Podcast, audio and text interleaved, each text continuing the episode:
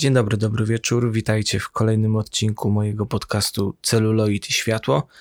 Ja nazywam się Jarek Tokarski i cieszę się, że spędzimy ten najbliższy czas razem. W dzisiejszym odcinku opowiem o twórcy nietuzinkowym, twórcy bardzo autorskiego spojrzenia na kino, twórcy, który nie boi się podejmować trudnych tematów i przedstawiać ich bardzo realistycznie, naturalistycznie wręcz. Twórcy, którego określiłbym jako nasze sumienie, czyli o Steve'ie McQueenie.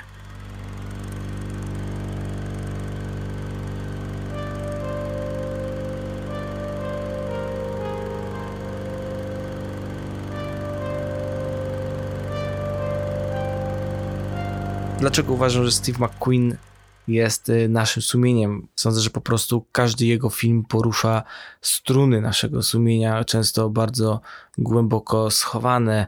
Tematy, które podejmuje, są zarówno wyzwalające dla jednostki, ale też dla grup ludzi, grup y, narodowych, etnicznych, społecznych i to w jaki sposób, z jaką empatią, z jaką wrażliwością McQueen podejmuje tematy swoich filmów jest y, nietuzinkowe. Uważam, że to jest jeden z naprawdę niewielu twórców historii kina, którzy wyróżniają się aż tak głęboką myślą na temat tego, co i w jaki sposób chcą przez swoje kino mówić. Steve McQueen urodził się w 1969 roku w Londynie. Jego rodzice pochodzą z Grenady i z Trinidadu, czyli wysp y, na Karaibach.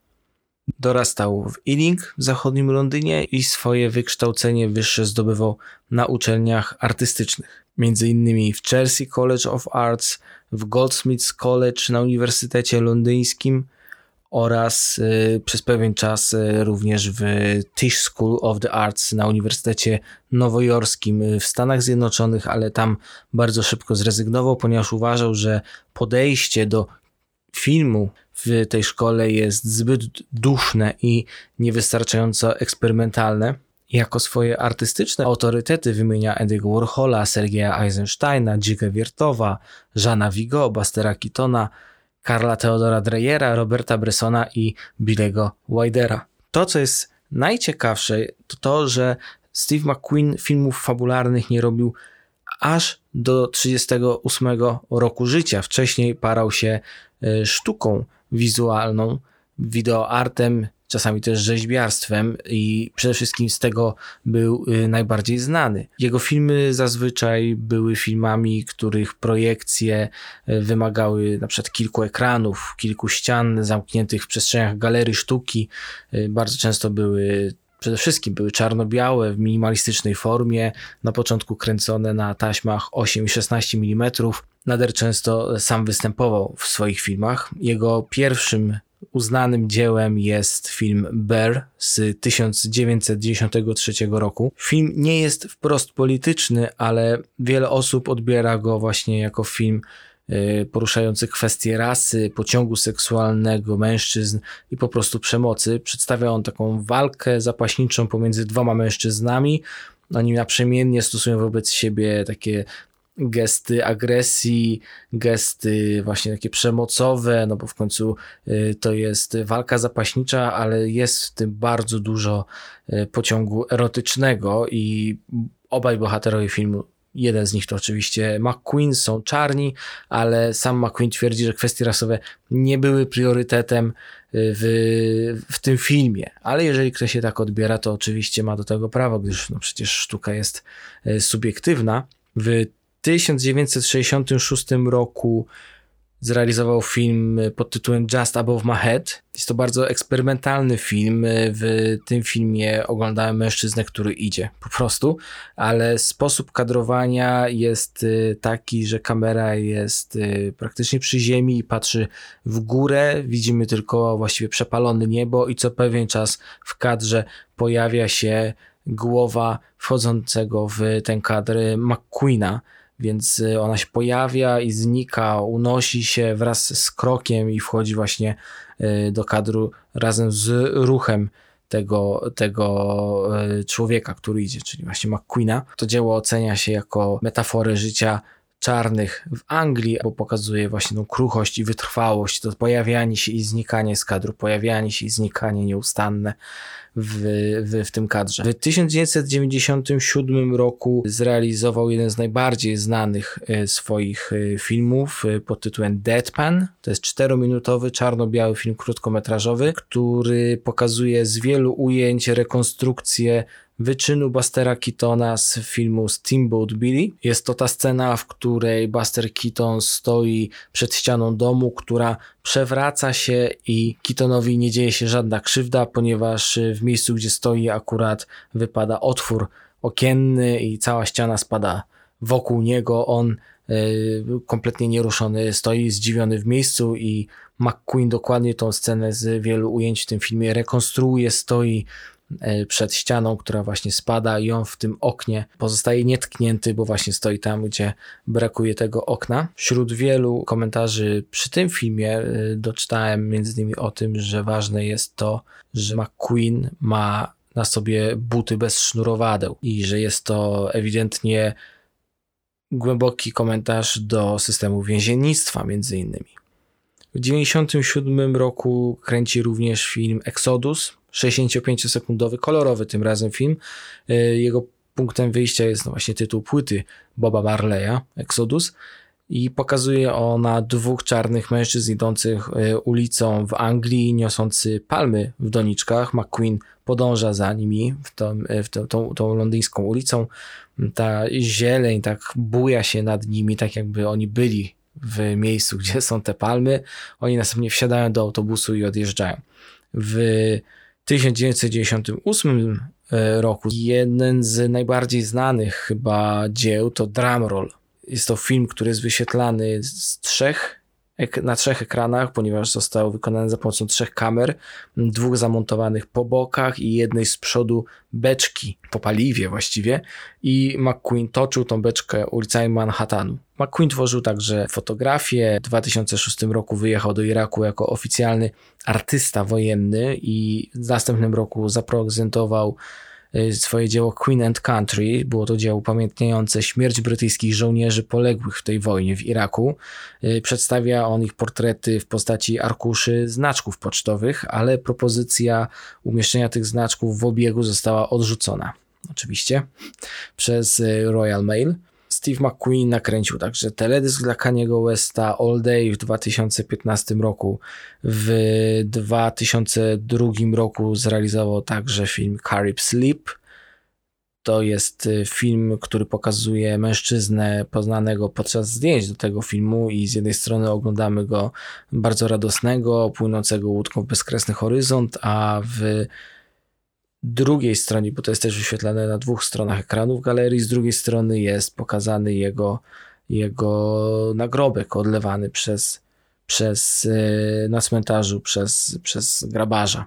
Bardzo ważne jest też to, że w 1999 roku e, McQueen zdobył nagrodę Turnera, czyli bardzo prestiżową nagrodę e, przyznawaną za wybitne osiągnięcia artystyczne w Wielkiej Brytanii, chociaż większość rozgłosu powędrowało wtedy do Tracy Emin, która również była nominowana za swoje łóżko w takim strasznym barłogu pokazane, a Steve McQueen został nagrodzony za y, ogólnie za oryginalne i bezkompromisowe podejście właśnie do y, instalacji filmowych i innowacyjności w tym medium. Jak słusznie zauważyła w tekście Vogue Adriana Prodeus, śmierć, która wisi nad ludźmi stojącymi u początku życia, to jest jeden z tematów obecnych w twórczości McQueena, właśnie zarówno w wideoarcie, jak i w filmie fabularnym właśnie ta śmierć, to co ma się wydarzyć i sumienie,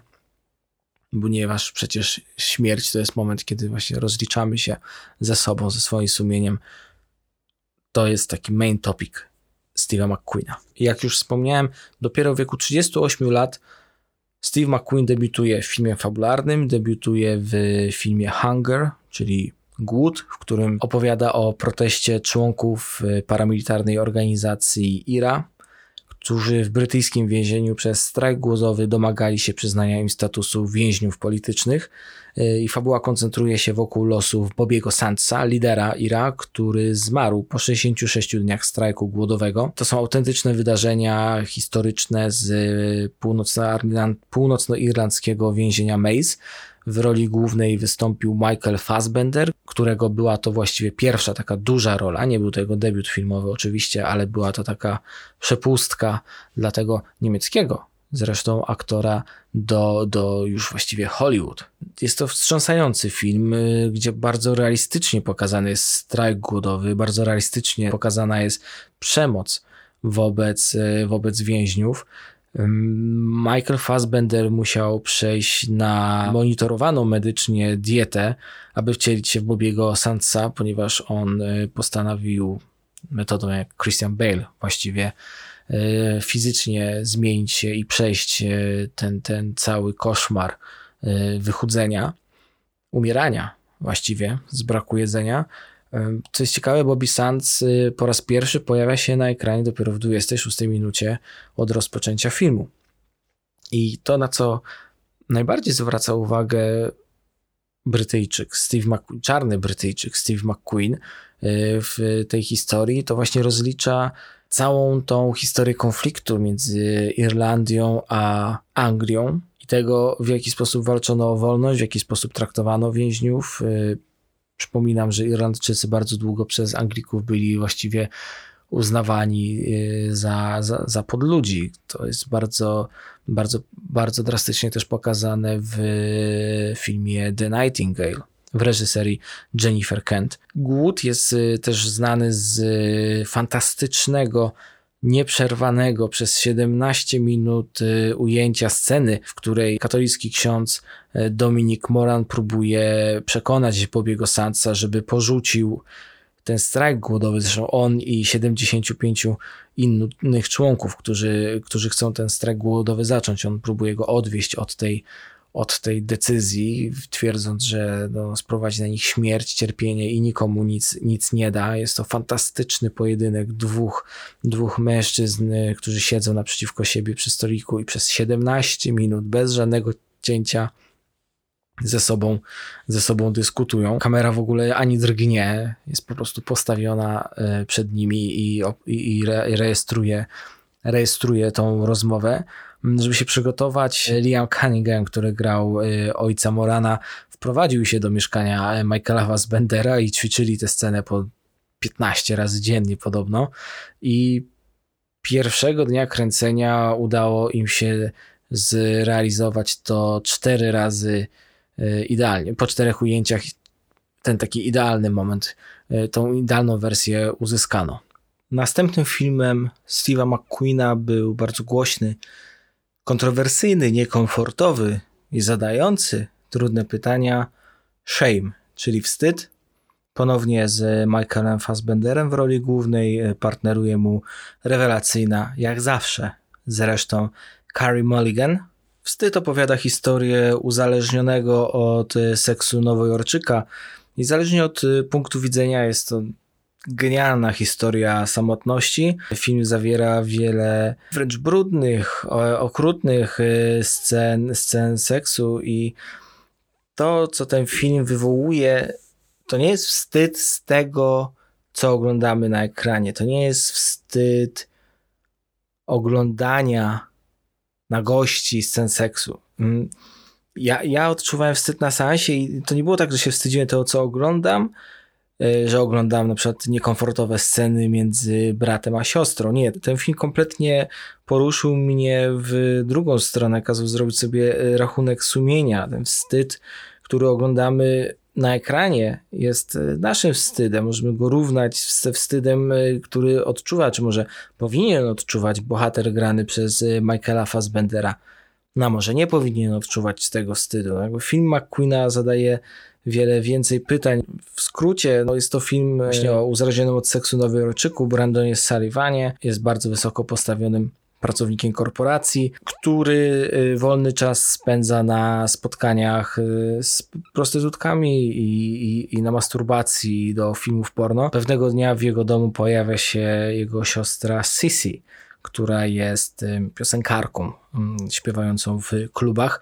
Przyjeżdża z nienacka, zastaje ją w ogóle pod prysznicem. Ona włamuje się w jakiś sposób do jego mieszkania. On jest przekonany, że to włamywacz. Sisi prosi go o przenocowanie przez tych kilka nocy, kiedy e, będzie miała koncerty. Podczas jednego z takich koncertów e, Brandon jest e, świadkiem tego, jak Sisi śpiewa piosenkę New York, New York, co wzbudza w nim e, bardzo mocne emocje, ale jest z nim jego współpracownik David, który flirtuje z CC i koniec końców e, kończą razem w łóżku, co jest trochę nie na rękę, niekomfortowe dla Brandona. W międzyczasie widzimy, że CC ma na rękach ślady po samookaleczeniu. W nocy następuje taka dziwna sytuacja, kiedy CC chce położyć się do łóżka z Brandonem, który ją z tego łóżka wyrzuca. To jest taka bardzo mm, dwuznaczna sytuacja. Ona teoretycznie nie ma żadnego podtekstu, ale praktycznie panika właściwie Brandona w tej sytuacji, kiedy no, jego siostra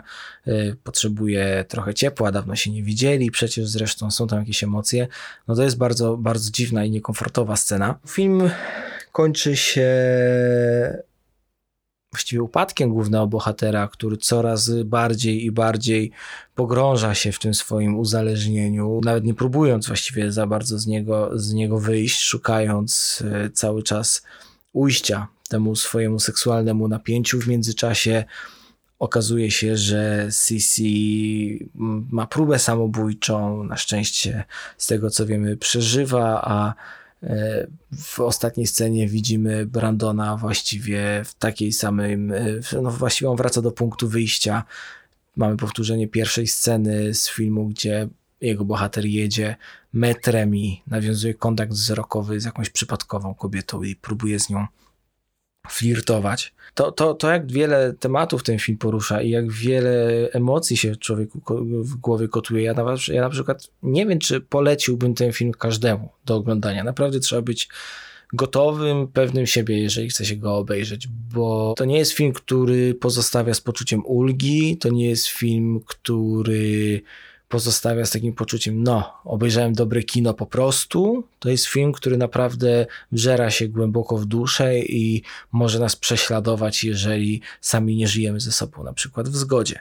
Nawet występujący w tym filmie aktorzy nie czuli się zbyt komfortowo wobec swoich bliskich, nie ze względu na sceny właśnie te nagości, co cały wydźwięk tego filmu. Michael Fassbender wspomina, że e, film oglądał na premierze ze swoim ojcem Józefem i odetchnęli obaj z ulgą, że matka e, Michaela, Adele, nie mogła być na pokazie. Carrie Mulligan e, w The Graham Norton Show oświadczyła, że jej tata ma zakaz oglądania tego filmu. A coś też bardzo ciekawe, komentując swoje y, ujęcia full frontal, bo w tym filmie jest kilka ujęć y, nagości Michaela Fassbendera full frontal, czyli w pełnej, w pełnej nagości wprost do kamery, czyli mamy mężczyznę i coś, co bardzo rzadko jest pokazywane w kinie, czyli mężczyznę z nagim penisem przed kamerą, powiedział w wywiadzie dla Vulture w 2011 roku, że to mnie zawsze skakiwało. Kobiety właściwie muszą cały czas paradować nago w filmach, ale facet zawsze jest e, ubrany, ma na sobie na przykład spodnie.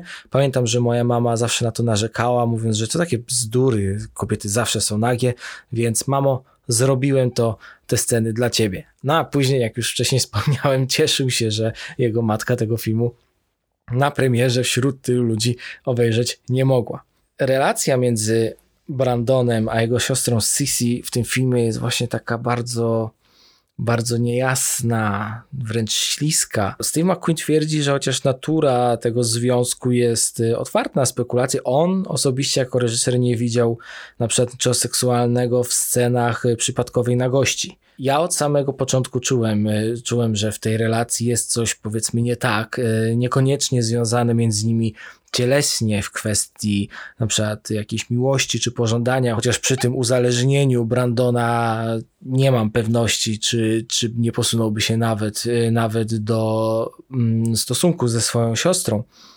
Ale to też dużo mówi o, i o nich w kontekście być może relacji z rodzicami, czy jakichś innych sytuacji związanych, czy z ich dzieciństwem, czy z dorastaniem, przemocy seksualnej, czy molestowaniem oni sami są okazani jako bardzo, bardzo złamane osoby, bo on Brandon nie potrafi nawiązać właściwie relacji normalnych z ludźmi, pozazawodowych, żadnego prawdziwego związku, w przeciwieństwie do spotkań właśnie z nieznajomymi kobietami, z pornografią. Jest taka scena w tym filmie, kiedy on właśnie umawia się jakby na randkę z kobietą e, ze swojej pracy, z którą się bardzo lubi i kiedy idą do łóżka, on nie jest w stanie, e, no nie ma, nie, ma problem z erekcją i do stosunku nie dochodzi i za chwilę mamy cięcie i on jest w tym samym miejscu, przyjeżdża do niego seksworkerka, z którą uprawia bardzo ostry seks, więc więc okazuje się, że nawet jakiekolwiek poczucie emocji gasi w nim e, najzwyklejsze, najzwyklejsze e, popędy, że jest tak uzależniony od tego, że, od tego właśnie odcięcia seksu od emocji. Z drugiej strony jego siostra zrzuca się na każdego przechodzącego mężczyznę, właściwie e, patologicznie szukając w nim jakiejś od razu miłości, obiecując sobie, że to jest coś na zawsze, jakby jest takim lustrzanym odbiciem Brandona, tak, że on jest e, zainteresowany tylko cieleśnie i nie nawiązuje żadnych e, e, kontaktów i emocji, a ona wchodzi od razu w bardzo głębokie uczucia i jest przez to wiecznie, wiecznie cierpiąca i wiecznie zraniona. Ona też jest wielkim problemem dla Brandona, bo ona przynosi ze sobą przeszłość, a on nie chce, żeby ta przeszłość była mu przypominana. My tej przeszłości nie poznajemy, właśnie tak jak już wspominałem, możemy tylko się domyślać co się tam mogło wydarzyć i co powoduje aż takie wielkie napięcia. To jest fantastyczne, że my nie słyszymy żadnej historii, nie dowiadujemy się, dajemy po prostu wiemy, że coś musiało się spieprzyć, nie wiemy skąd, ale to właściwie nie ma już znaczenia w tym momencie. Ten, film jest w ogóle pięknie nakręcony, y, jest pięknie sportretowane miasto i to miasto jest zresztą taką alegorią właśnie tej samotności y, i brak dialogów ekspozycyjnych na przykład sprawia, że to, co jest między aktorami, jest gdzieś tam głębiej. Co się dzieje w dialogu, to jest zupełnie co innego niż to, co się dzieje e, między nimi e, cieleśnie. Jest taka scena na przykład, bo oczywiście mm, znowu Steve McQueen e, realizuje scenę jednym ujęciu dialogową. W tej scenie Brandon i Sissy kłócą się na kanapie podczas oglądania telewizji. To ujęcie nieprzerwane jest przez 6 e, minut i to jest scena, w której pada bardzo dużo trudnych i ciężkich słów, ale tak naprawdę najwięcej dzieje się na twarzach tych bohaterów. Widać, że oni zupełnie inaczej dobierają słowa do tego, co chcą powiedzieć, co, co tak naprawdę czują. Jest to taka wielka walka tytanów. Aktorsko to jest taki niesamowity pojedynek. Zresztą Fassbender jest y, aktorem y, wywodzącym się z teatru, więc jego umiejętność takiego y, ciągłego grania bez, bez, bez przerywania, na ujęcie na dubel jest tutaj bardzo, bardzo pomocna. W kontekście też tego, w jaki sposób pracowano z aktorami, no, na przykład jest scena, gdzie Sissy śpiewa tą piosenkę Nowy Jork, Nowy Jork i ona została nakręcona jednocześnie na kilka kamer i Michael Fassbender i James Badge Dale, który gra jego kolegę z pracy, nigdy wcześniej nie słyszeli w ogóle, jak Carrie Mulligan śpiewa. Więc ich reakcja, którą widzimy, jest y, no, po prostu dokumentalna wręcz. Oni byli zaszokowani, w jaki sposób Carrie Mulligan śpiewa i jak. I te emocje oprócz tego, że no, były zagrane, myślę, że były po prostu prawdziwe. Oni nie musieli grać, byli w tak wielkim szoku. Michael Fassbender miał bardzo trudne zadanie przed sobą i początkowo próbował przeprowadzić badania nad uzależnieniem y, od seksu w Wielkiej Brytanii, ale nie mógł znaleźć wystarczającej liczby osób chętnych do rozmowy, więc przeniósł się do Nowego Jorku, y, gdzie znalazł y, bardzo dużo osób otwartych na rozmowę i po pomogli mu stworzyć, stworzyć tą postać. I to uzależnienie jest w pewnym sensie tylko metaforą, bo Michael Fassbender opowiada, że chodziło o takie zdrapanie powierzchni z tego, co jest społecznie normalne. On przypuszczał, że w jakiś sposób każdy z nas ma coś, co pokazuje publicznie i każdy z nas ma rzeczy, których się wstydzi i przez które czuje się niekomfortowo, y, aby ujawnić je innym ludziom. Jest to wymagające bardzo, bardzo dużej odwagi. Steve McQueen mówi, że bardzo lubi myśleć o filmie w taki sposób, że kiedy siedzimy w kinie, to oglądamy właściwie siebie i to jest to, co wcześniej wspominałem. Ja oglądając ten film właściwie bardziej myślałem o sobie niż o bohaterach. McQueen wspomina, że w czasie rozmowy z Abby Morgan, współscenarzystką Wstydu, rozmawiali o tym, w jaki sposób ten film trzeba napisać i co w nim pokazać. I pierwsza rzecz, jaką powiedziała, to, że w ten sposób, że pokazując tą historię w ten sposób, y, to będzie dla publiczności wstrząs, takie uderzenie, taka pobudka. I McQueen stwierdził, że dokładnie tego chce. Kiedy on ogląda filmy, chciałby, żeby zawsze mógł się w nich przejrzeć jak w lustrze. McQueen mówi, że no nie można być strusiem chowającym głowę w piasek, bo wystarczy czasem tylko się rozejrzeć, a wiele osób y, właściwie tego absolutnie nie chce. I McQueen wspomina, że niesamowitą było dla niego recepcja filmu. To, że najlepsze reakcje, jakie otrzymali, pochodziły od kobiet. Mężczyźni byli znacznie bardziej nieśmiali w omawianiu tego filmu odnosił wrażenie, że mm, wiedzą, że są wskazywani palcami. I to było dla McQueena też bardzo ważne, bo poczuł, że to kino, to jego kino po prostu ożywa. McQueen wspomina też, że z mężczyznami bardzo trudno jest o tym filmie rozmawiać. Oni często mówią, że ten film trochę przesadza, że to nieprawda, ale czuć, że oni ewidentnie nie chcą o tym rozmawiać.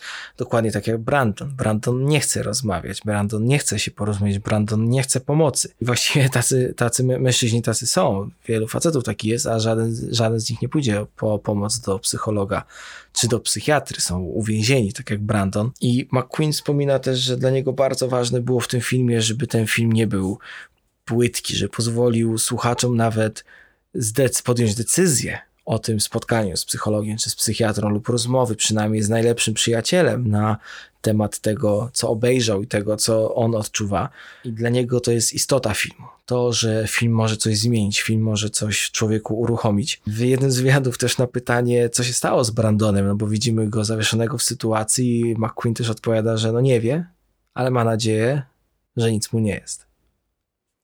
Jak dotąd największym sukcesem McQueena był film 12 Years a Slave, w polskim tłumaczeniu Zniewolony. Film w gwiazdorskiej obsadzie, w głównej roli Chiwetel Ejiofor, partnerują mu Michael Fassbender, Brad Pitt, Sarah Paulson, Benedict Cumberbatch, Paul Dano i debiutuje Lupita Nyong'o, wtedy jeszcze nieznana aktorka, obecnie top topów aktorstwa. Film zdobył Oscary dla najlepszego filmu i dla najlepszego scenariusza. Lupita Nyong'o również dostała nagrodę za swoją rolę. 12 Years a Slave to prawdziwa historia Salomona Nortapa.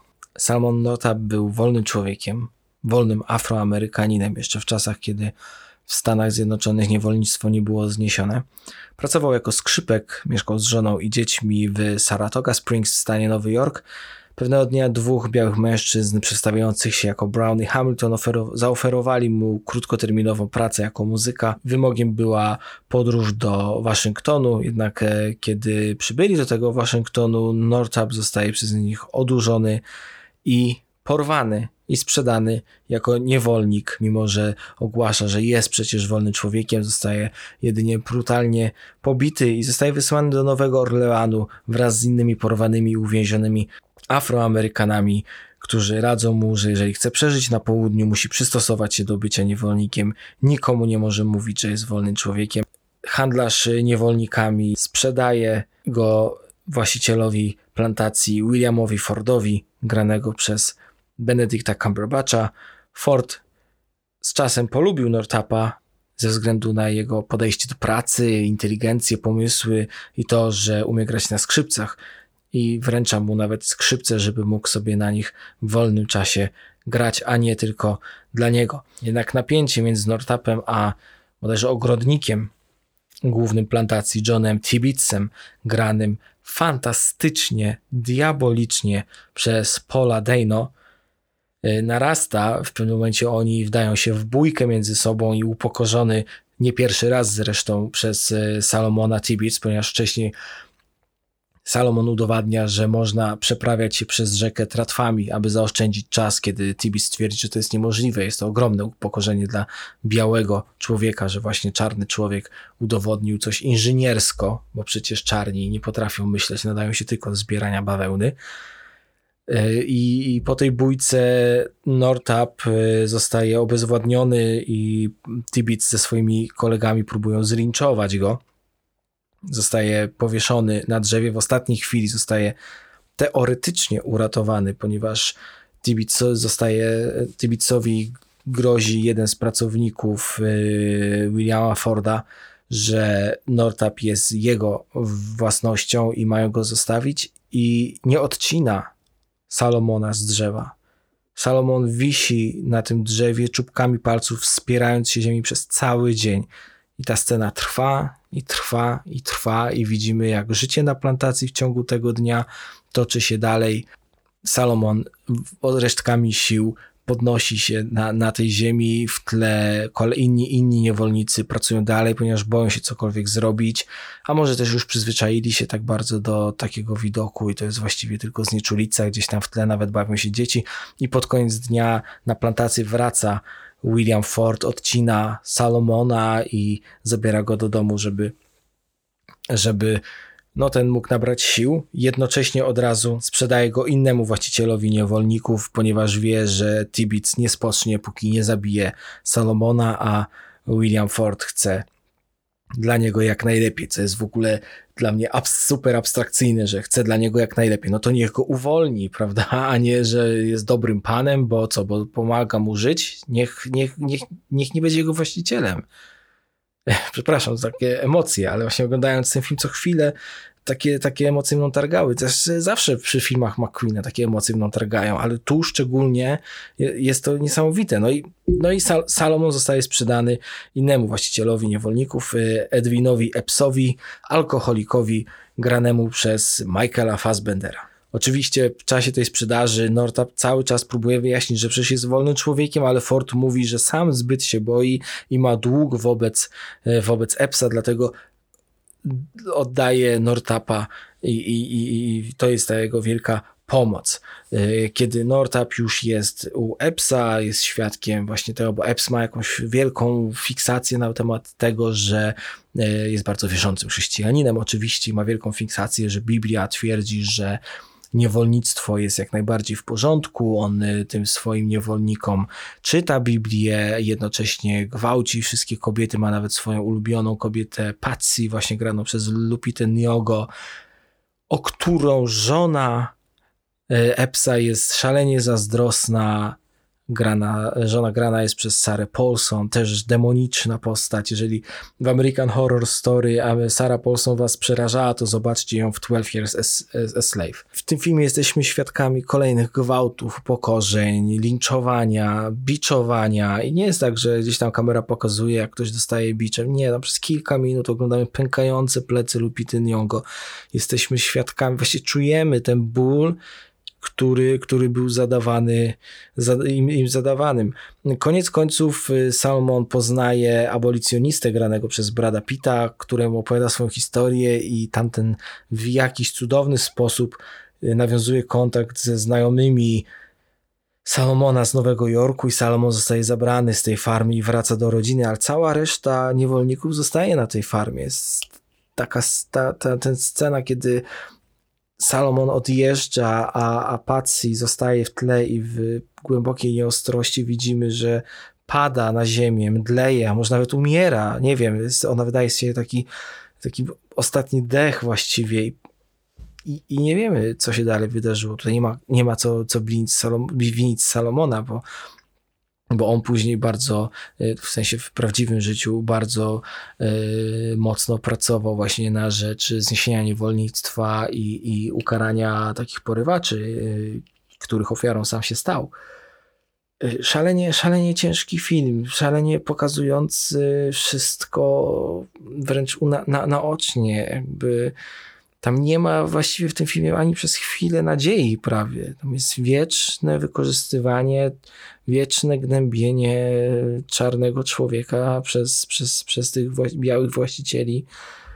Coś, coś strasznego. McQueen nosił się z pomysłem napisania scenariusza o niewolnictwie, właśnie historii jakiegoś czarnego mężczyzny, który urodził się wolny i został zmuszony do niewolnictwa bardzo długo, ale nie mógł sobie z tym scenariuszem poradzić. Cały czas się miotał, nie wiedział, jak tą historię dokładnie skonstruować. Temat był tak trudny, że naprawdę wymagał, wymagał odpowiedniego podejścia i pewnego dnia jego żona y, odkryła biografię Salomona Nortapa, pokazała y, McQueenowi. McQueen był zszokowany faktem, że nigdy wcześniej nawet o Salomonie Nortapie nie słyszał i postanowił zaadaptować książkę zamiast pisać y, własny autorski tekst. Początkowo Chiwetel Ejiofor odrzucił ofertę grania głównej roli, y, bo bał się, bał, bał się w ogóle zderzenia z tym tematem, że, że nie podoła, y, a później zdał sobie sprawę, że musi przezwyciężyć ten swój początkowy strach. I to była życiowa rola chyba y, Chiwetela który jest bardzo dobrym aktorem i, i, bardzo, bardzo lubię go oglądać na ekranie, ale to jak sportretował Salmona Nortapa jest fantastyczna, fantastyczna rzecz. Ejiofor przygotował się do swojej roli, y, zanurzając się właściwie w Luizjanie, jadąc, mieszkając na plantacji y, w Luizjanie, ucząc się gry na skrzypcach. McQueen w ogóle wspomina, że ta książka y, Nortapa, ona ukazała się w 1853 roku, przypominała mu dziennik Anny Frank. McQueen zresztą mieszka na co dzień w Amsterdamie i tak jak Anna Frank jest bohaterką narodową w swoim rodzinnym kraju, tak tak e, według niego książka Nortapa powinna również mieć wpływ na, na, na, na czarną e, społeczność i to mówił, twierdził, że jakby taką samą, taki sam impact na nim miała książka Nortapa, jak właśnie e, dziennika Anny Frank. Jak tylko przeczytał tą książkę, wiedział, że musi, musi, musi, nie spocznie, dopóki nie zamieni jej w film. No i w ten film zamienił. No, 12 Years a Slave to był w ogóle pierwszy film y, czarnego reżysera, który zdobył Oscara za najlepszy film. Moonlight już było kolejnym filmem, który był oczywiście y, najlepszym filmem wyreżyserowanym przez y, czarnego reżysera. Salomon Norta w ogóle zniknął 4 lata po odzyskaniu wolności. Do dziś historycy nie wiedzą, co się z nim stało. E, po opublikowaniu swojej książki e, dowiedział się, że mężczyźni, którzy zwabili go do Waszyngtonu, zrobili to z premedytacją, zresztą podszywali się pod e, kogoś innego, używali fałszywych nazwisk, byli parą dość później już znanych systemowi sprawiedliwości oszustów. Realizacja tego filmu była dla, dla wszystkich, dla, dla, dla aktorów, dla całej ekipy ogromnym przeżyciem drzewo, y, na którym Salomon widzi kilku wieszanych mężczyzn, było faktycznie używane do wieszania i otoczone jest y, grobami zamordowanych niewolników. Y, plantacje, na których kręcono filmy, są autentycznymi plantacjami, na których pracowali niewolnicy, tak samo domy, mieszkania, wszystko jest autentyczne, czyli ten odór historii unosił się cały czas w powietrzu. Y, Michael Fassbender po sfilmowaniu sceny gwałtu na chwilę stracił przytomność.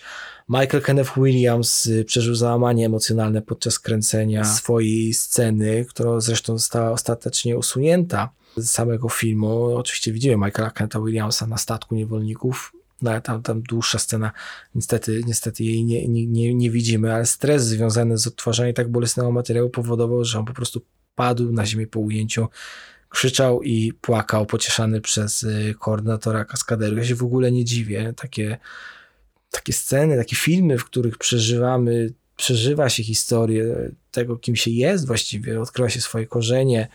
Musi być ogromne, ciężkie przeżycie. Zresztą w Lovecraft Country Michael Kenneth Williams również gra postać, która coś kiedyś przeżyła, tak, w, w fantastycznym odcinku, kiedy cofają się w czasie i jego bohater widzi siebie sprzed lat, w momencie śmierci jego, jego, je, jego miłości, jego kolegi, który go kochał, w momencie masakry w Tulsie.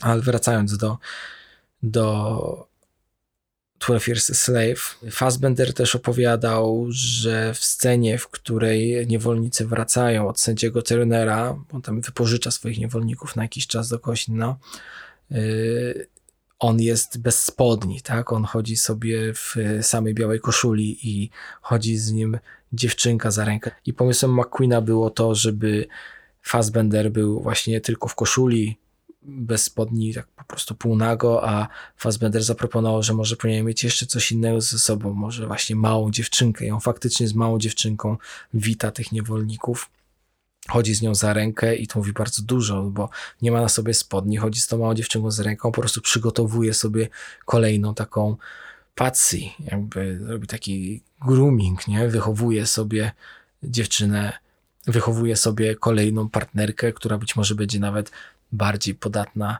na, na, na, na bycie jego nałożnicą. Na filmie jest bardzo dużo takich małych elementów, które tylko dodają charakteru, opowiadają historię bez, bez zbędnej dodatkowej ekspozycji. W filmie oczywiście są długie ujęcia, nie tak długie jak we Wstydzie i w Hunger, ale scena, w której Ford kupuje e, Salomona, to jest trzyminutowa scena, ale scena, w której Patsy jest przykuta do drzewa i biczowana, trwa prawie 5 minut i jest no, nieprzerwana ani jednym cięciem, więc przez 5 minut obserwujemy biczowaną, właściwie mordowaną. Pacy przeżywa, ale chyba cudem tylko. Film w ogóle miał bardzo dobrą recepcję, nie obyło się bez kontrowersji. Na włoskim plakacie promocyjnym e, jest tylko Brad Pitt i Michael Fassbender, nie ma na nim e, głównego aktora, czyli Chiwetel'a Ejiophora wiele e, organizacji uznało to za właściwie wprost rasistowskie, że film, który rozprawia się z rasizmem i niewolnictwem, promowany jest e, rasistowsko ukrywając czarnoskórą postać. E, tam wyjaśniano, że Pitt i Fassbender są bardziej znani we Włoszech niż Ejiofor ale jakie to ma znaczenie? E, okropna, okropna wtopa. E, wracając, tak dygresja, że plakat do wstydu też miał swoje problemy w wersji węgierskiej, ponieważ e, plakat na Węgrzech był plakatem przedstawiającym brzuch, na którym spermą jest napisany tytuł filmu. Ten plakat od razu został zdjęty, a chyba nawet tylko się pokazał w wersji digitalowej, ale też tam dystrybutor sobie nieźle, nieźle poszarżował. E, a Brad Pitt y, zagrał epizodyczną rolę właśnie tego abolicjonisty, który pomaga, e, pomaga się wydostać z, z plantacji. On początkowo był zaproszony, żeby w ogóle grał rolę Michaela Fassbendera, no ale odrzucił ją, a i tak został skrytykowany za przyjęcie tej bohaterskiej, takiego white saviora roli e, ale Pitt, Pitt jak najbardziej chciał się jak najmniej w tym filmie pokazywać. On był producentem i jednym z powodów, dla których no, wziął tą rolę, było to, że no jednak przyciągnąć to mogło trochę więcej widzów do kina. Zresztą to nie jest aż taki white savior, jak często w, w filmach y, się pojawia. Akurat faktycznie tak było. Mm, jeżeli chodzi o, o, o, o prawdę historyczną, okazuje się, że ten film jest szalenie, szalenie akuratny. Co prawda, książka została spisana przez Salomona Nortapa po pewnym czasie y, od uwolnienia i jest troszkę podkręcona dla dobra sprawy abolicjonizmu i prawdopodobnie zbiera y, oprócz y, przeżyć Nortapa też rzeczy, o których usłyszał, być może nie doświadczał wprost, ale jakby, jak najbardziej jego historie, jego wydarzenia są związane z nim. Nie przypisuje sobie żadnych innych, raczej chodzi o sytuację typu, że na innej plantacji coś się wydarzyło, a w książce to się dzieje na jego plantacji, jest tego świadkiem, no ale wiadomo, no to jest materiał literacki i no w dobrej sprawie. Tutaj dążono do zniesienia niewolnictwa i abolicjoniści sfinansowali y, ukazanie się tej książki, mieli jasne oczekiwania, dobrze rozumiane przez nich samych, ale też przez Salomona, jakie ma, jakie, jak, jakim celu ta książka się ukazuje. Y, Emily West, profesor historii na Uniwersytecie w Reading, specjalizująca się w historii niewolnictwa w Stanach Zjednoczonych, powiedziała, że nigdy nie widziała filmu przedstawiającego niewolnictwo aż tak dokładnie. W kontekście tego, tej takiej ideologii, jaka do, do, towarzyszyła niewolnictwu, właśnie i William Ford, i Edwin Epps, choć byli bardzo różnej postaci, obaj e, interpretowali chrześcijaństwo właśnie, aby usprawiedliwić posiadanie niewolników, wierzyli, że Biblia sankcjonuje niewolnictwo i że ich chrześcijańskim obowiązkiem było w ogóle głoszenie Pisma Świętego niewolnikom. Sam William Ford, czyli ten wcześniejszy właściciel, ten z którym Norta właściwie się prawie zaprzyjaźnił i który, aby uratować mu życie, y, sprzedaje go Epsowi, czyli ta postać grana przez Benedicta Cumberbatcha, w samej książce jest pokazana nawet na jeszcze mm, bardziej powiedzmy sympatycznie przez, przez, przez Nortapa. Nortap mówił o nim, że nie znał bardziej uprzejmego, szlachetnego i szczerego chrześcijanina niż William Ford, dodając, że okoliczności, w jakich żył, usprawiedliwiały być może też to, w jaki sposób Ford funkcjonował. Tam mamy też scenę, gdzie Ford kupując jedną z niewolnic, nie chce, nie chce rozdzielić jej i, i, i, jej dzieci, ale no, sprzedawca mówi, że nie ma szans, żeby sprzedał dziecko y, za jakąś niską cenę, tylko dlatego, żeby nie rozdzielać dzieci, bo mała czarna dziewczynka to jest łakomy kąsek. Sami wiemy o co chodzi. No, chodzi przede wszystkim o wykorzystywanie seksualne takiego dziecka i później jej jako kobiety, czyli używanie jej jako przedmiotu. Zresztą ta kobieta, która została później która została kupiona z Salomonem, ona przeżywa głęboką żałobę. W, w, w serii scen widzimy, jak ona tylko płacze i płacze i płacze już właściwie nieprzerwanie. Obecnie y, całe szczęście dla, dla chrześcijan te, te wersety z Biblii są po prostu sprzeczne, wcale nie usprawiedliwiają posiadania niewolników y, no i tak samo rozumieli to chrześcijańscy abolicjoniści właśnie w XIX wieku. No sam film pokazuje to chrześcijaństwo też jako zepsute, nie jako chrześcijaństwo samo w sobie, ale właśnie to chrześcijaństwo, które usprawiedliwia się tym, że posiadając niewolnika jednocześnie zbliża go do Pana, ponieważ czyta się Biblię niewolnikom z takich scen, które najbardziej na mnie wpły- najbardziej w tym filmie też robią wrażenie, jest scena, w której właśnie grany przez Paula Dano Tibbets naśmiewa się z czarnych, z czarnych mężczyzn, śpiewając im piosenkę Run Nigger Run, która jest bardzo dobrze udokumentowaną piosenką, śpiewaną przez Afroamerykanów. Jest ich folkową piosenką, która opowiada właśnie o tym, żeby uciekać przed e, patrolami e, ścigającymi e, niewolników patrole zwane były regulatorami, bo one były półoficjalnymi tajnymi policjami. Te grupy w ogóle służyły później jako model dla, dla, dla Ku Klux Klanu. Oni się z Ku Klux, Ku Klux Klan e, z tych grup para, pa, paramilitarnych się, się wywodzi i tam Paul Diano właśnie śpiewa do Run Nigger Run bardzo ironicznie, klaszcząc, udając czarnego, że on niby śpiewa tą piosenkę dla nich, że jest diaboliczny w tej scenie jest, jest w ogóle Paul Dano to jest tak wspaniały aktor i to, co on z tą rolą robi w tej scenie, kiedy Salomon udowadnia, że można przepłynąć się przez rzekę, wyraz twarzy zszokowanego, upokorzonego Paula Dano mówi więcej niż, niż tysiąc słów i dziesięć scen. To jest jedno ujęcie na jego zaszokowaną twarz, a to, co się na tej twarzy mieni, to jest. Ja bym dał Oscara za samą tą twarz. I bardzo często przy tym filmie padało pytanie, jak to jest, że to Brytyjczyk musiał zrobić film o niewolnictwie, taki mocny, prawdziwy film o niewolnictwie w Ameryce. Dlaczego dopiero Brytyjczyk to zrobił? Po ogromnym sukcesie zniewolonego McQueen, nazwijmy to, milczał przez kilka lat, żeby w 2018 roku wrócić z nienacka z filmem akcji właściwie, z heist movie pod tytułem Wdowy. Plot jest prosty. Harry Rawlings i jego trzech wspólników giną podczas próby obrabowania przestępcy, a jednocześnie kandydata na radnego Jamala Manninga. I teraz to od y, żony Harego, Weroniki, Manning domaga się zwrotu kilku milionów dolarów, które poszły z dymem podczas tego nieudanego napadu. I kobieta łączy siły z pozostałymi wdowami po członkach gangu i razem planują skok który pozwoli spłacić im bandytę. Również ten film ma fantastyczną obsadę, nie ma w nim tym razem Michaela Fassbendera, ale grają w nim Viola Davis, Elizabeth Debicki, Michelle Rodriguez, Cynthia Evro, pojawia się też Carrie Coon, gra w nim e, Liam Neeson, Daniel Kaluuya, Colin Farrell, Robert Duvall i Brian Terry Henry. Ten film oparty jest na brytyjskim serialu telewizyjnym o tym samym tytule Wdowy z 1983 roku. McQueen wielokrotnie wspominał, że jako dzieciak go oglądał, miał na niego spory wpływ. Wdowy przyciągnęły 18-milionową widownię, e, kiedy pierwszy raz był emitowany w Wielkiej Brytanii. Było to wielkie zaskoczenie. Takie liczby w serialu, w którym występują nieznane aktorki i który stworzyła niedoświadczona pisarka, były no, dużym zaskoczeniem. To w ogóle jest jeden z y, pierwszych przypadków w brytyjskiej telewizji, w których morał jest taki, że przestępczość się opłaca.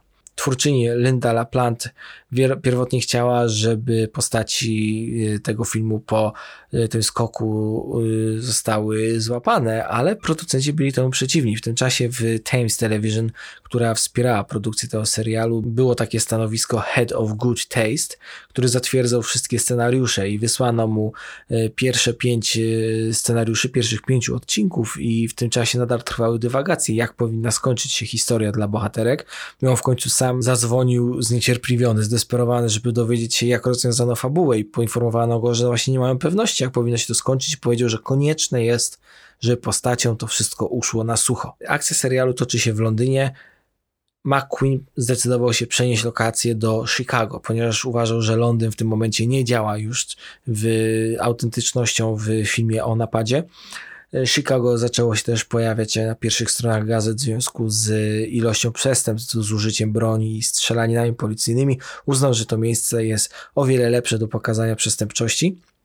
Ja oglądałem też y, ten serial brytyjski, jest naprawdę niezły.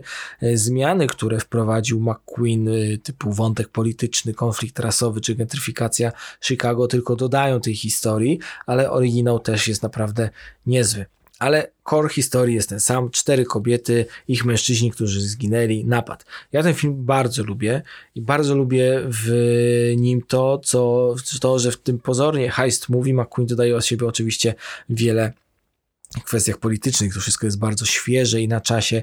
Jest też bardzo nie wprost, no bo jednak przede wszystkim oglądamy historię przygotowywania i samego napadu.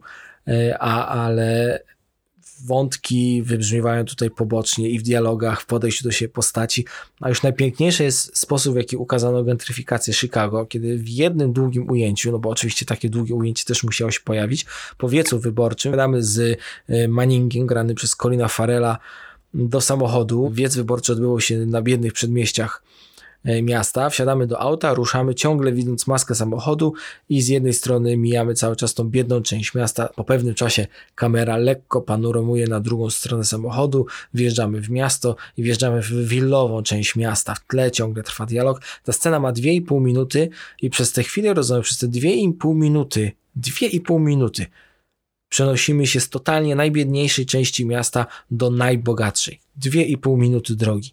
Ile to jest? 1000 metrów, 1500.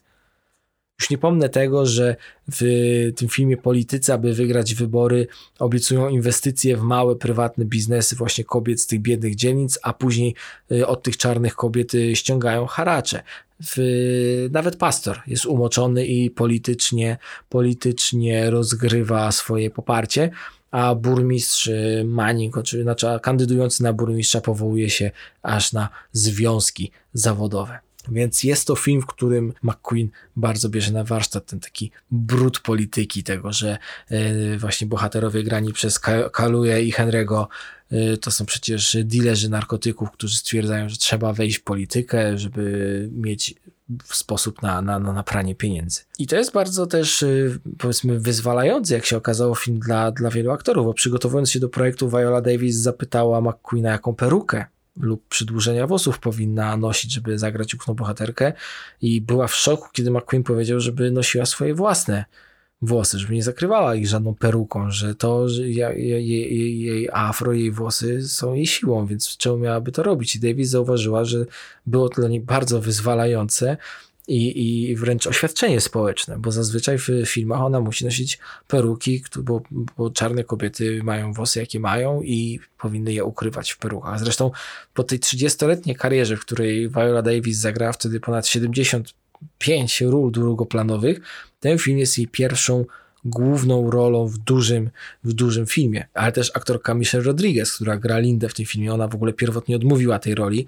W rozmowie z Vanity Fair wyjaśniała, że ona nie widzi takiego dużego empowermentu w takiej miękkiej roli, bo ta historia w ogóle była dla niej zbyt też y, znana, taka opowieść o biedzie w mieście. Żyłam takim życiem, dlaczego miałabym chcieć to sportretować? Więc McQueen kontynuował przesłuchania kolejnych aktorek i żadna nie była dla niego tak odpowiednia do tej roli jak Rodriguez i w końcu udało mu się ją namówić.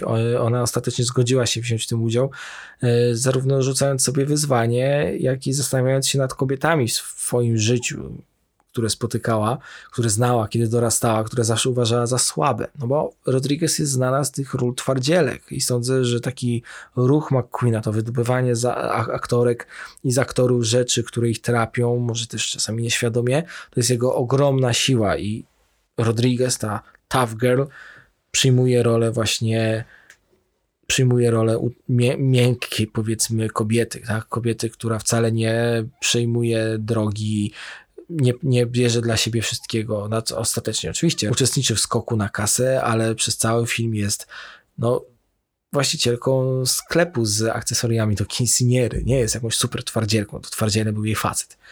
Rodriguez zresztą musiała e, zacząć współpracę z trenerem aktorskim. Była to jej pierwsza lekcja aktorstwa od czasu jej debiutu filmowego w Sundance'owym Girl Fight 18 lat wcześniej. No bo miała tam bardzo trudną, emocjonalną scenę, w której konfrontuje się z mężczyzną, który stracił żonę, a ona sama jest w żałobie po mężu i następnie tę mężczyznę całuje, kiedy opłakują obydwoje straty swoich współmałżonków. Bardzo trudna scena i bardzo dobrze zagrana przez Rodriguez. Film miał różne recepcje. Generalnie był oceniany jako dobry, jednak nie był jakimś wielkim hitem box office'u. Moim zdaniem zasłużenie, jak wspomniałem, bardzo lubię ten film. Bardzo lubię też to, w jaki sposób został on nakręcony, ponieważ to jest też stały motyw y, y, u McQueena. On używa jednej kamery do opowiadania historii. Stałym operatorem jest Sean Bobbitt i kiedyś nawet w jakimś Directors Roundtable, kiedy opowiadał o tym, że używa tylko jednej kamery, wszyscy reżyserzy wokół byli, ale jak to, nie? No bo tworząc kino hollywoodzkie, to kręci się na kilka kamer, żeby mieć z czego wybierać, a McQueen wie, o czym opowiada historię. No i we Wdowach właśnie tylko sceny kaskaderskie na przykład miały storyboardy, y, a, a cała reszta to było właściwie dokumentalne podejście do, do kręcenia. Tam było dużo też, jak się okazuje, improwizowanych scen, co jest też jakąś nowością u McQueena, yy, bo, bo chciał reagować bardziej na, na, na, na na, na reakcję aktorów, a nie żeby aktorzy musieli reagować na kamerę. Przecież jest taka scena na siłowni, gdzie daje Kaluja rozmawia z gośćmi, których zresztą potem zabija i tam kamera obraca się wokół nich o 360 stopni przed samym nakręceniem sceny na to wpadli.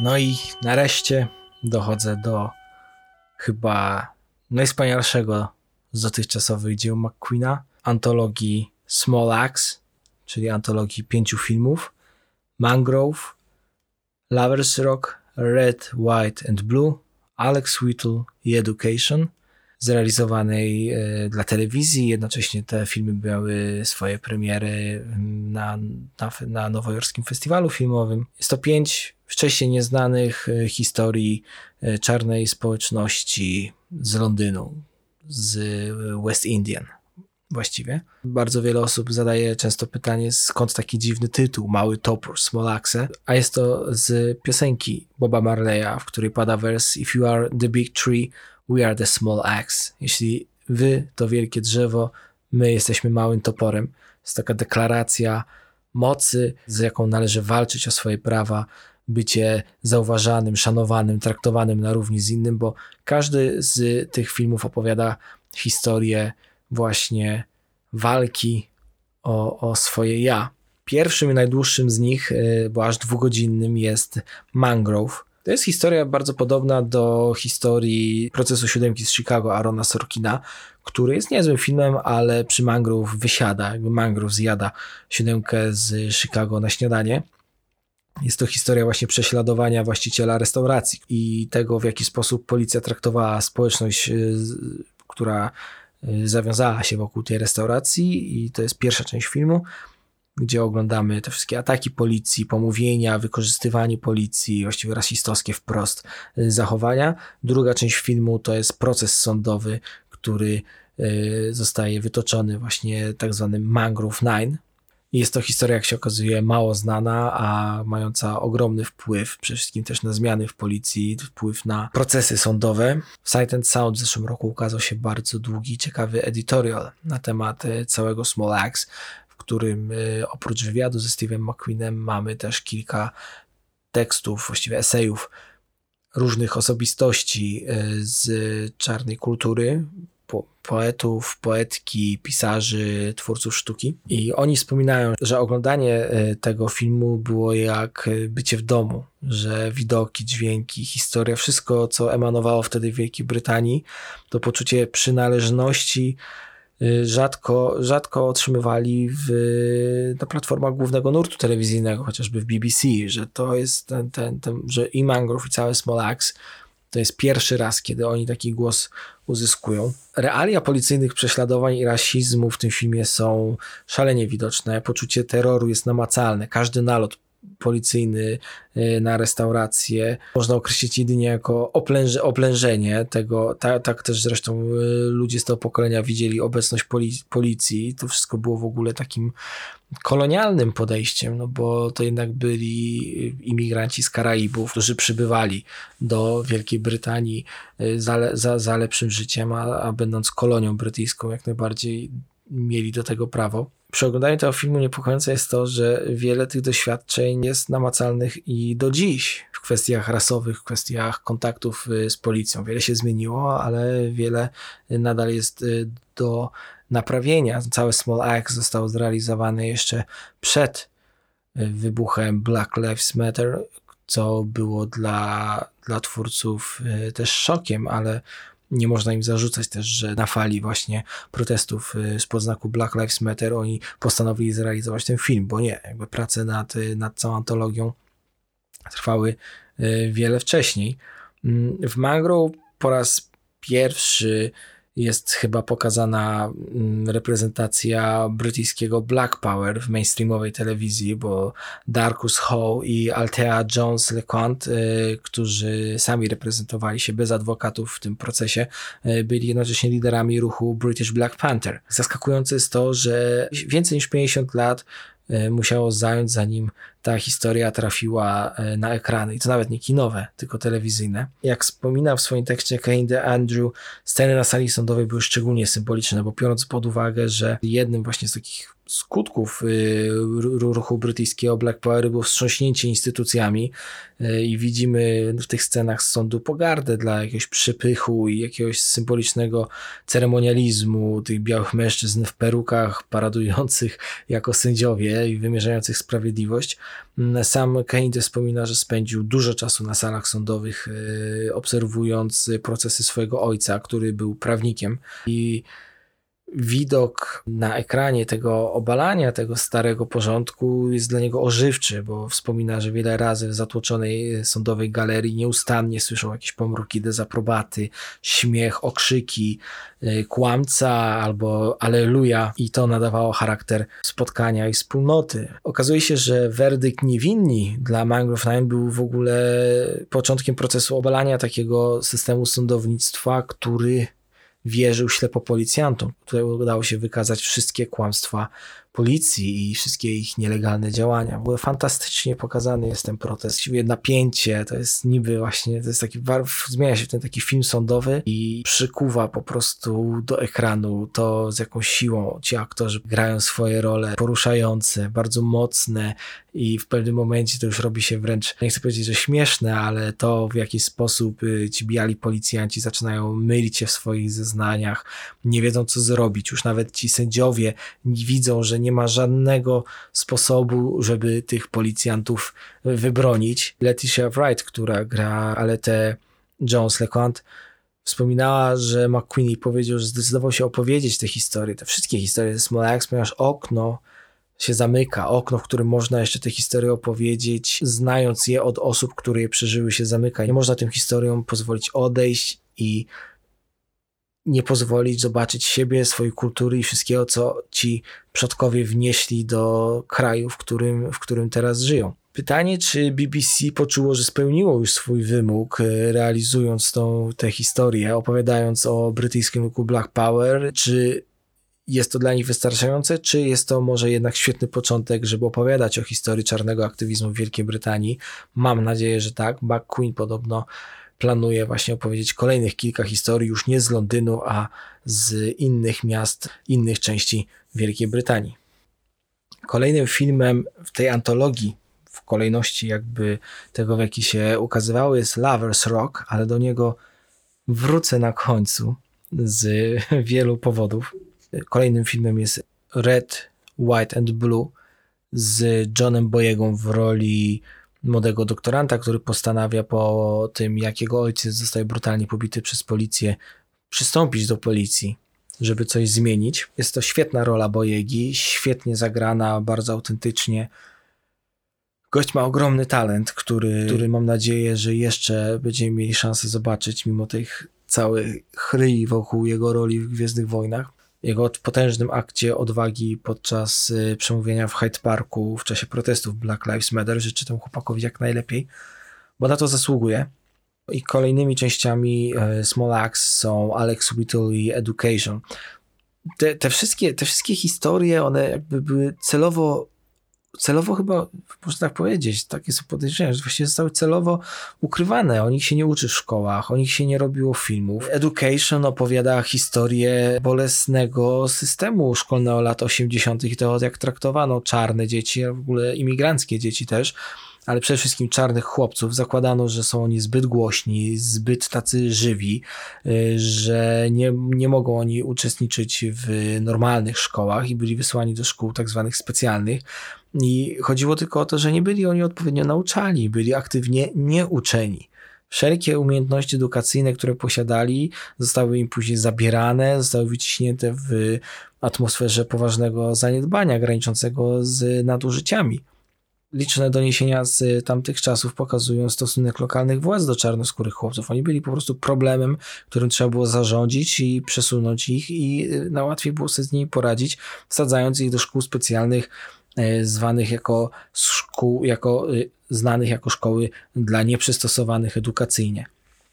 McQueen podkreśla, że dla czarnoskórych dzieci w 2020 roku wcale nie jest lepiej i w tej, w tej historii chodziło mu o takie szersze doświadczenie imigrantów z West Indian, o, o tym przyjeździe do Anglii, y, do, do nowej ojczyzny z nadziejami i marzeniami o lepszym życiu, gdzie z pewnością rzeczy by łatwiej do osiągnięcia niż w tym domu na, na Karaibach, y, tylko po to, żeby odkryli, że życie jest pełne znoju, wrogości, systemowej inności i bez, bezsilności.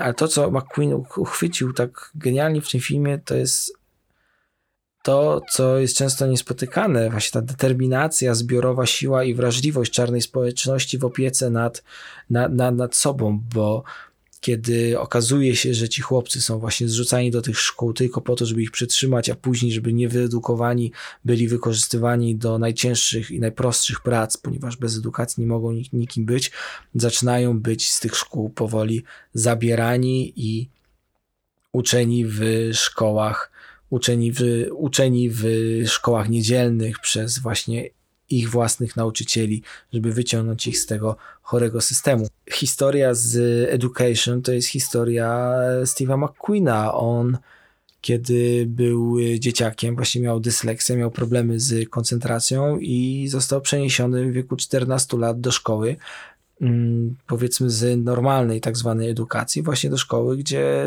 jego y, jedynym przeznaczeniem było zostać robotnikiem fizycznym do wykorzystywania.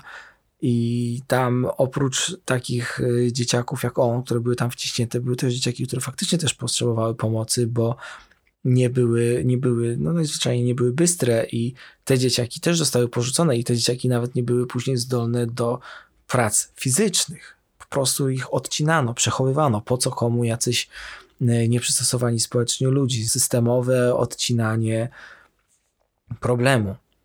McQueen wspomina, że na szczęście właśnie w taki sposób, jak bohater jego filmu został z tej szkoły wyrwany i uczony weekendowo. To jest niesamowite, no bo zobaczcie, zobaczcie tak wybitny artysta, y, no mało brakowało, nigdy nie trafiłby do szkoły artystycznej i nie mielibyśmy tych wspaniałych filmów. McQueen wspomina, że miał bardzo złe doświadczenia w tej szkole. On tam został umieszczony yy, wbrew swojej woli, w roli swoich rodziców. Musiał też nosić zresztą opaskę na oko, bo miał e, tak zwane leniwe oko i, i nie rozumiał, dlaczego to jest powodem e, odrzucenia. I kiedy pojawił się kiedyś w swojej szkole, wrócił do niej w 2000 roku, żeby mm, przeznaczyć w szkole, nie wiem, tam nagrody, które zdobył, robi się tak symbolicznie, prawda? Y, I rozmawiał z dyrektorem szkoły, powiedział, że ta szkoła była po prostu instytucjonalnie rasistowska.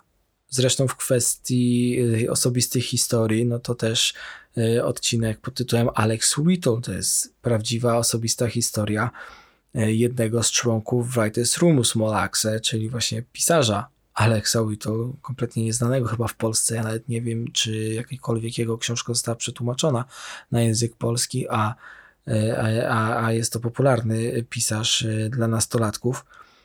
E, jest to jeden z bardziej uderzających filmów e, i na początku w ogóle McQueen myślał, żeby opowiedzieć Smolaxa jako historię jednej rodziny, trochę jak Years and Years zostało powiedziane, prawda?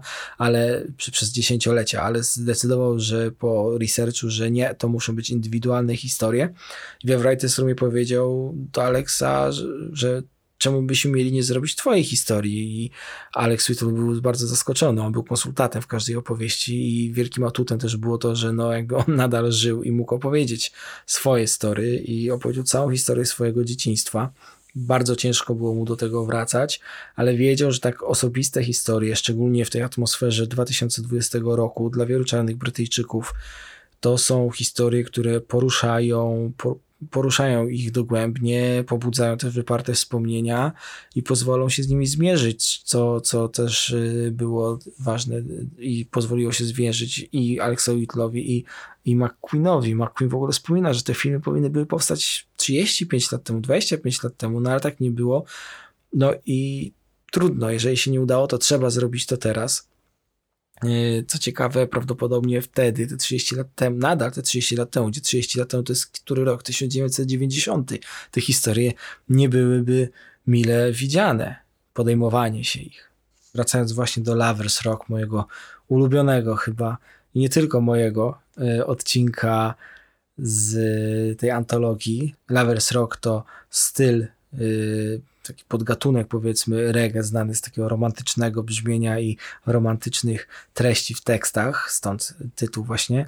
E, Lovers Rock to jest jeden wieczór, jedna noc, impreza w domu. Młodzi czarni Brytyjczycy nie byli mile widziani w klubach w mieście, więc po prostu organizowali sobie swoje własne imprezy. Tam zawsze był właśnie ochroniarz, było jedzenie, była muzyka, te potężne sound systemy, Taki sam system też zresztą widzimy w Alexie Whittle, bo sam Whittle też przez chwilę e, był takim e, master of ceremony e, w sound systemie i pisał teksty, teksty piosenek. McQueen oparł scenariusz tego odcinka na doświadczeniach swojej własnej ciotki Molly, która jako nastolatka miała zwyczaj wymykać się z domu nocą, aby uczestniczyć w imprezach, a nad samym ranem wracać do domu, żeby wstawać i od razu iść z rodziną do kościoła. Jego ciotka była podobno bardzo wzruszona, kiedy obejrzała gotowy film.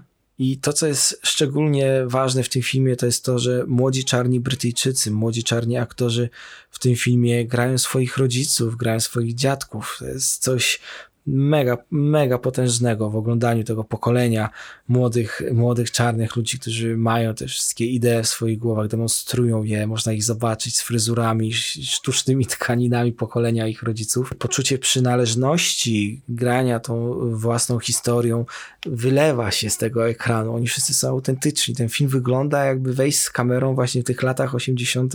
do domu na tą imprezę. To wszystko jest jest prawdziwy. Jakby ja tam nie widzę w ogóle inscenizacji. Ta kamera po prostu pływa między nimi, pokazuje te ich pierwsze miłości, to w jaki sposób ze sobą tańczą, w jaki sposób się ze sobą kłócą, w jaki sposób spędzają czas, opary marihuany i papierosów w tle.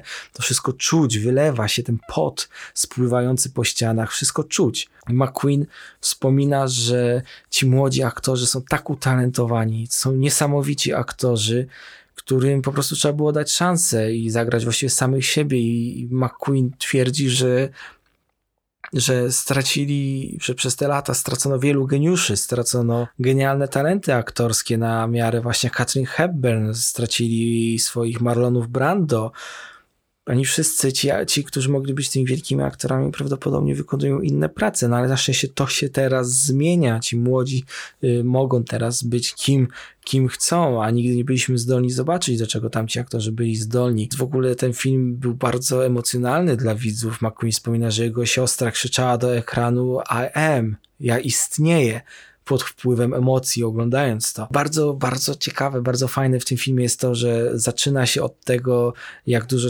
poświęcone jest zmianie tego zwykłego londyńskiego domu na imprezę. Tam na początku chłopaki wynoszą meble, owijają kanapę folią, budują ten sound system. Kobiety w kuchni przygotowują jedzenie na całą noc, które będzie można kupić jak w barze, jeżeli ktoś zgłodnieje, śpiewając przy tym e, jedną z piosenek, o której zaraz wspomnę, o bardzo ważnej scenie widać, że ten proces był tak samo ważny, ten proces przygotowania, ten cały rytuał był tak samo ważny, jak sama impreza i to, jak ona się kończyć, to zabranie nas tą podróż przez McQueena, y, to, to ten, ten pokój, ten dom, ten pokój, w którym oni tańczą, ale ten cały dom zmienia się właściwie w taki kościół, jakby widać, co się tam dzieje i, i te sceny, jak McQueen wspomina, że sceny taneczne były naprawdę, oni po prostu powiedzieli tańczcie, bądźcie i i, i tam do, doszło do sytuacji właściwie do duchowych doświadczeń. Nie do jakiejś aktorskiej performatywności, tylko faktycznie duchowego, duchowego doświadczenia, czegoś więcej. To, co się tam wydarzyło, McQueen mówił, że miał szczęście, że po prostu miał tam kamerę, która to nagrywała. I to, co też jest ważne, to to, że e, ci czarni aktorzy widzieli wokół siebie czarną ekipę, czarnego reżysera, czarnego operatora. Wszyscy czuli się, że mogli być czuć się sobą, bo tam ta scena kiedy y, zagrana jest y, City Games i później ta scena a capella śpiewania tej piosenki przez, przez ludzi, ona w założeniu nawet nie trwała tych 10 minut, ale entuzjazm i radość obsady sprawiła, że tą scenę kręcił i kręcił McQueen. To jest przepiękna piosenka, śpiewana przez Janet Kay z, z 1979 roku. I to ten, ten cały proces, to co się tam wydarzyło, dało McQueenowi to, czego chciał. On pragnął mieć taką chwilę, jak to mówi, czystej, czarnej radości na ekranie i ta chwila zmieniła się do aż 10 minut.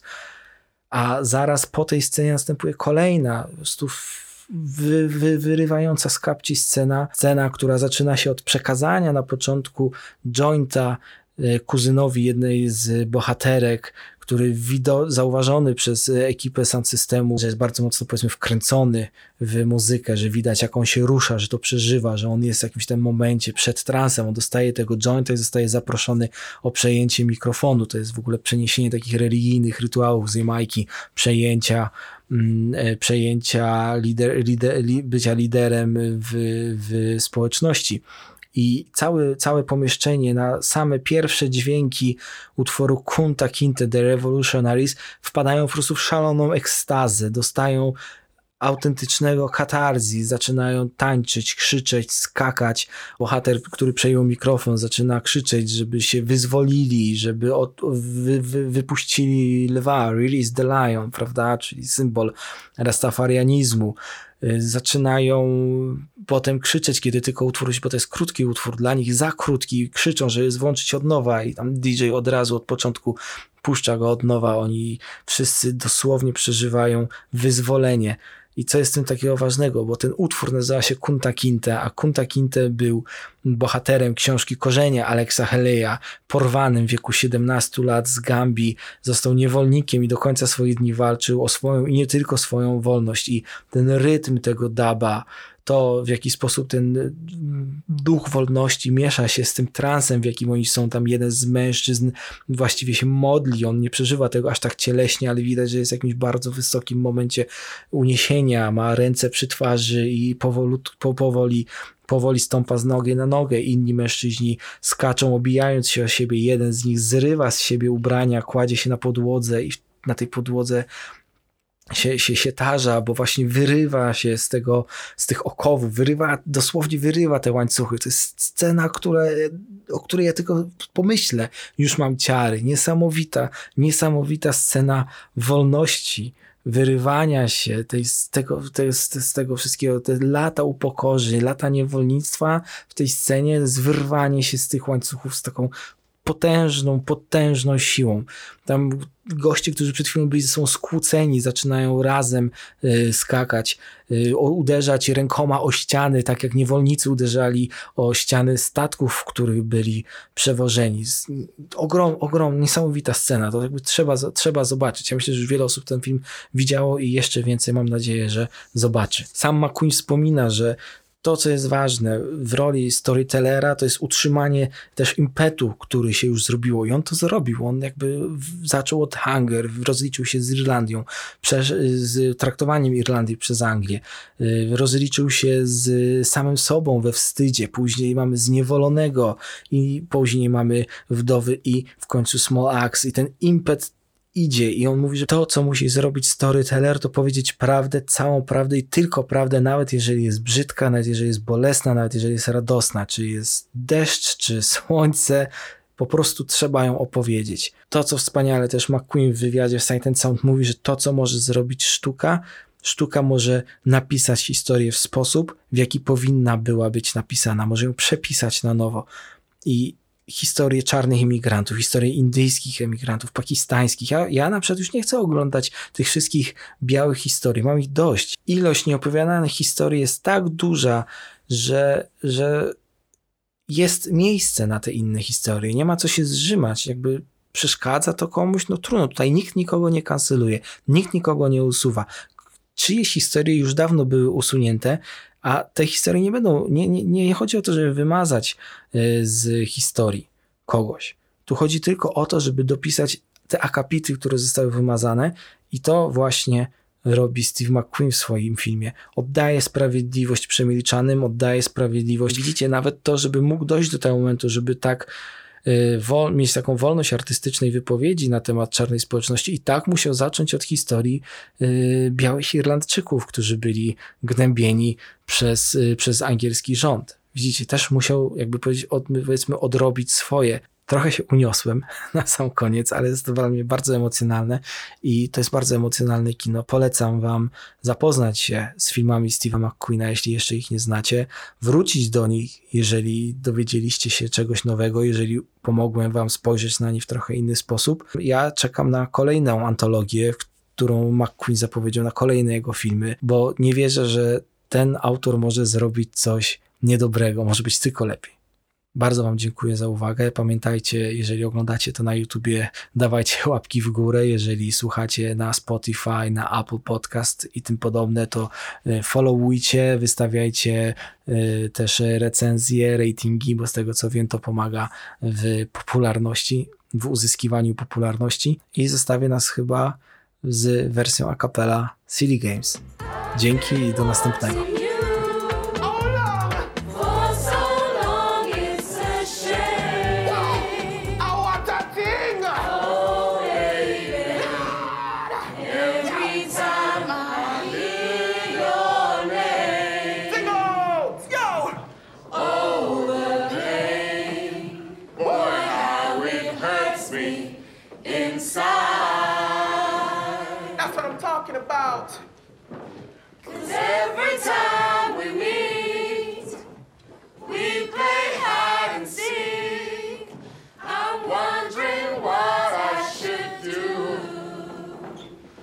should I dare come by?